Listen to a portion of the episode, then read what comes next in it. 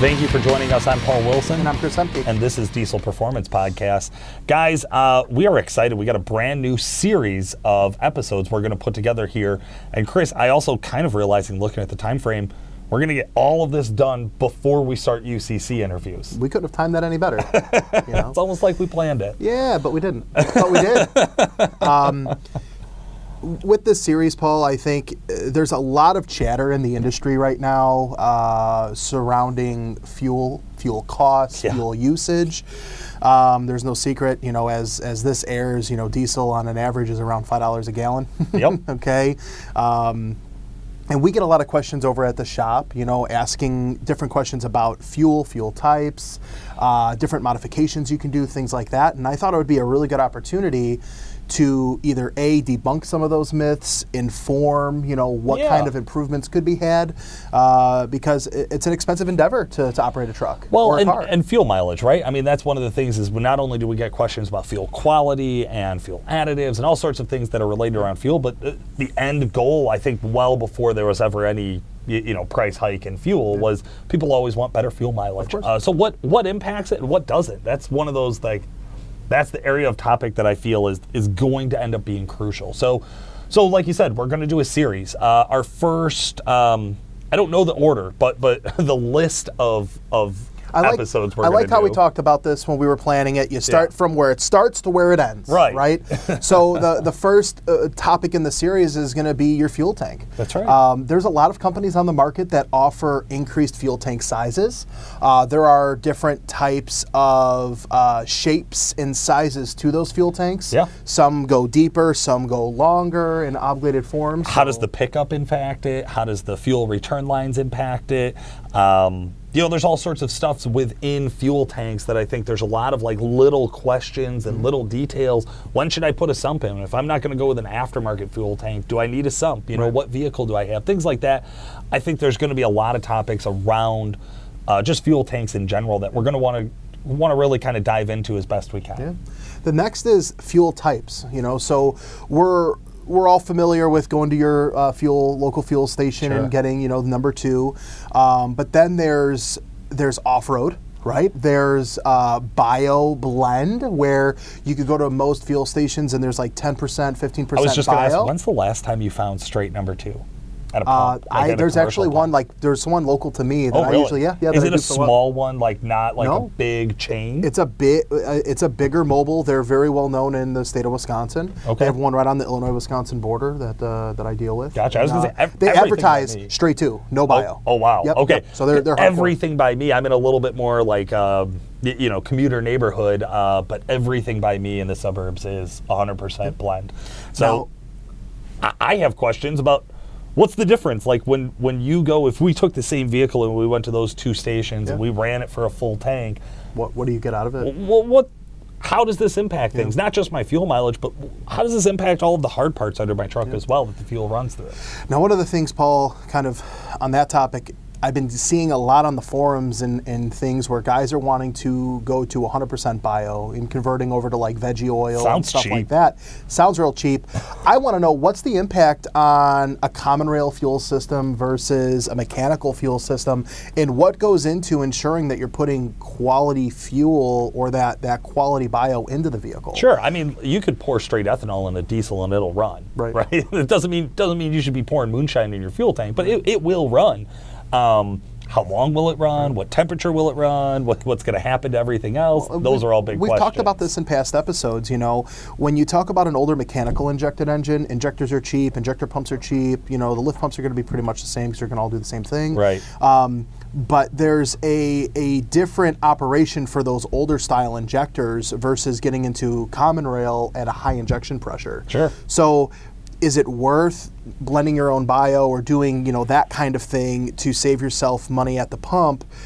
What's that do long term on a set of three or four thousand dollar injectors or a thousand or two thousand dollar injector pump and the rails and the lines and everything else in the mix? Yeah. So these are the questions that you know as i scroll through the forums and i'm reading what guys are talking about i start asking myself what is that impact? I was just going to say do you know what's fun about this series is there's a lot of questions here that even though we've been in the industry for about a decade or whatever um, I don't know the answer. I don't. I, I we are we are going to be learning along with you guys and trying to find some resources. So we're going to be reaching out and trying to pull some interviews Mm-hmm. together.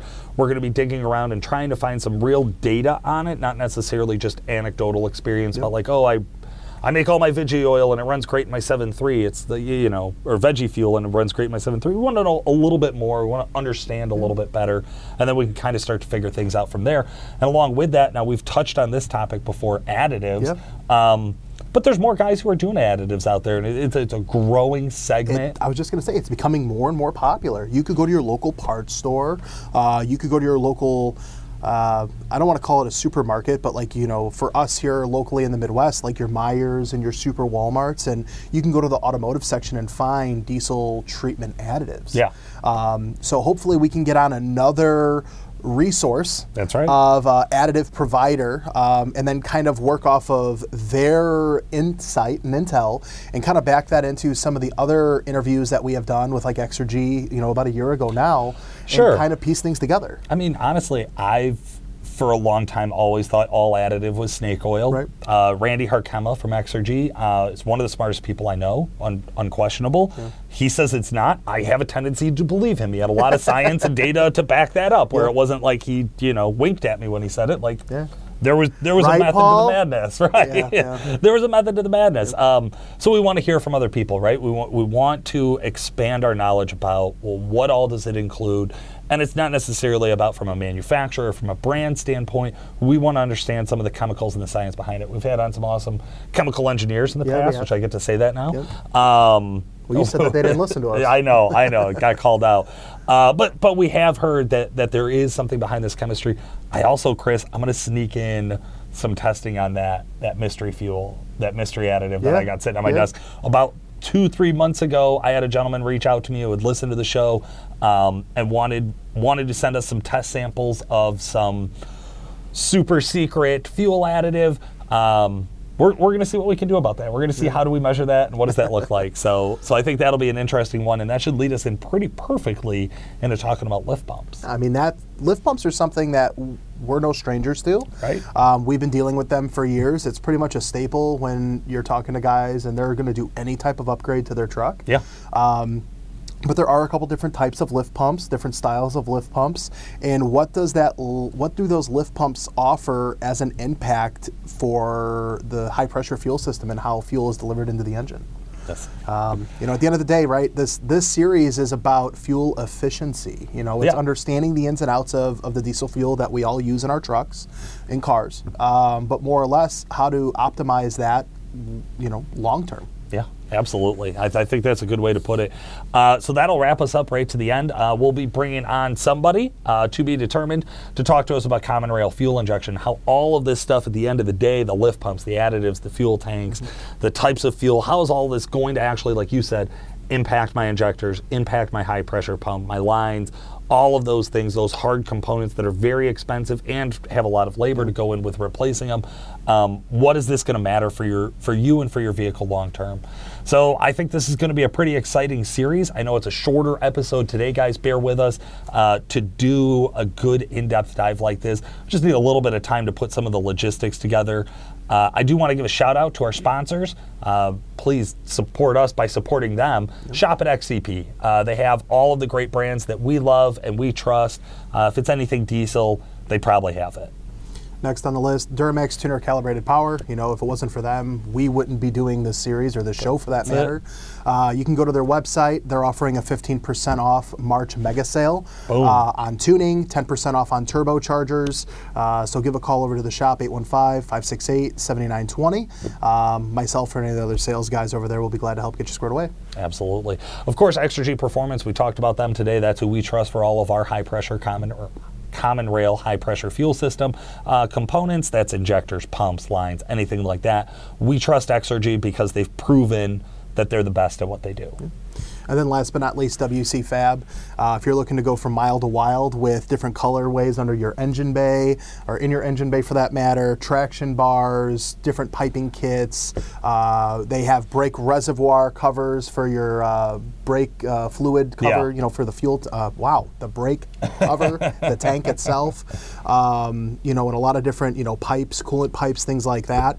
Uh, so if you're looking for turbo kits or just putting up the engine bay, I mean, WC Fab can be your one-stop shop for that. Also, little bit of an update, guys. We had announced previously that we are putting out a thousand dollar bounty for our emissions equipped sled pull shootout. I've got that finalized. We're going to be publishing dates next week, uh, so we'll have a lot more media out about that. It's going to be three sled pulls.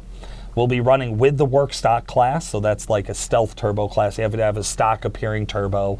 Um, if you're in that class and you have emissions equipment, we'll automatically kick you into the uh, the emissions equipped sled pull shootout. With that, I've got at least one other truck that I know is going to be out there with our Ford, and that's Jason from That's WC Fab. He's going to be out there with the Dodge. Well, So- he's going to be out there with something, maybe the Dodge. So three pulls, winner, you know, of all the points, the highest points at the end of the three pulls gets a thousand bucks. That's it. Yep. Sold.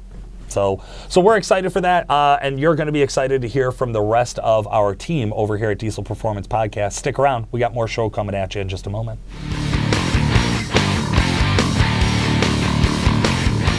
Jeremy Garnett, our super tech in the shop over here at Duramax Tuner. How the hell are you? Wonderful. How are you? I'm Doing good, man. Doing good.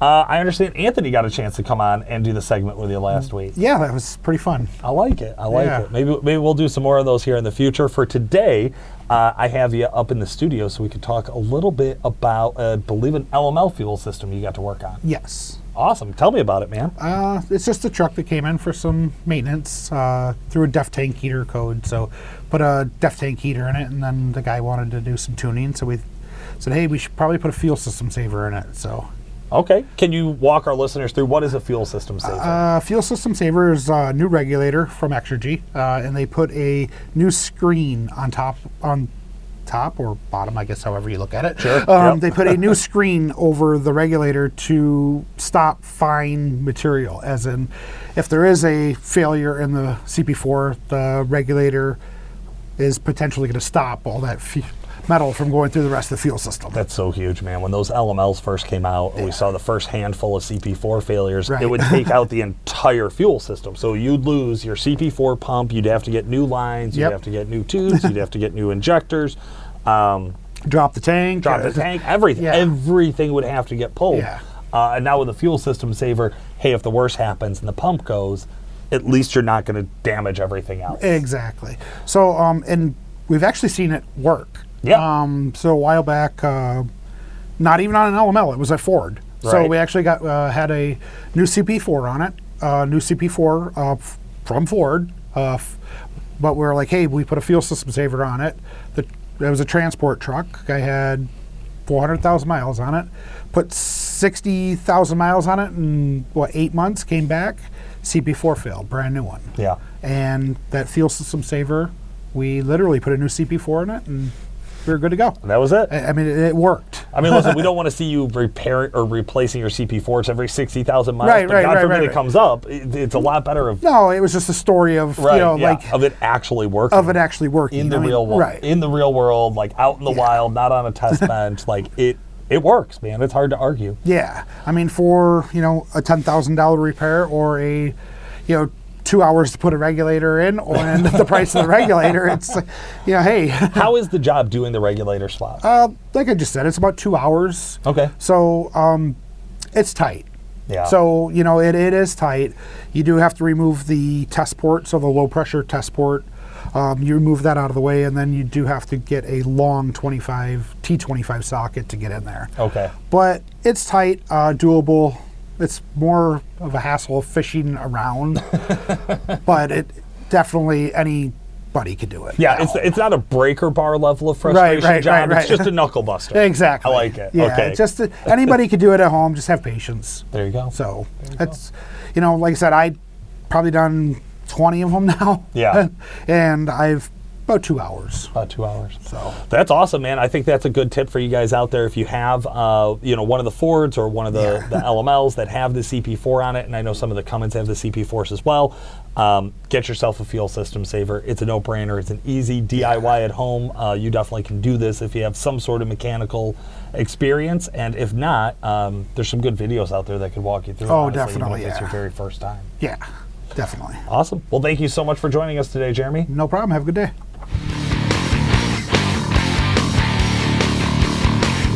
All right, folks, it's time to talk with our remote support expert, Sean Lynn. Sean, how the hell are you? Great. How are you, Paul? I'm doing good. Sean's on the show so he can talk to us a little bit about his day to day experiences uh, working in customer service over at Duramax Tuner and helping people out with all of your remote support and your expertise around diesel and instructions and how to's. What are we talking about today? We're talking about A40 transmission reads when you purchase tuning from us. A40 transmission reads. Okay, yeah. So anybody who's looking to read out their A40 or even A50, right? TCM. So your transmission control module. Um, there's a pretty simple process to follow with an EFI Live hardware, which we call a spade. Other people will call it AutoCal. It's the same thing. Uh, so what do I do, man? Yeah, so this applies to basically an LBZ and LMM truck typically. Um, sometimes we need a read off of the controller in order to build the files correctly. Okay. Sometimes it's truck specific, sometimes it's just the fact that it's an A40.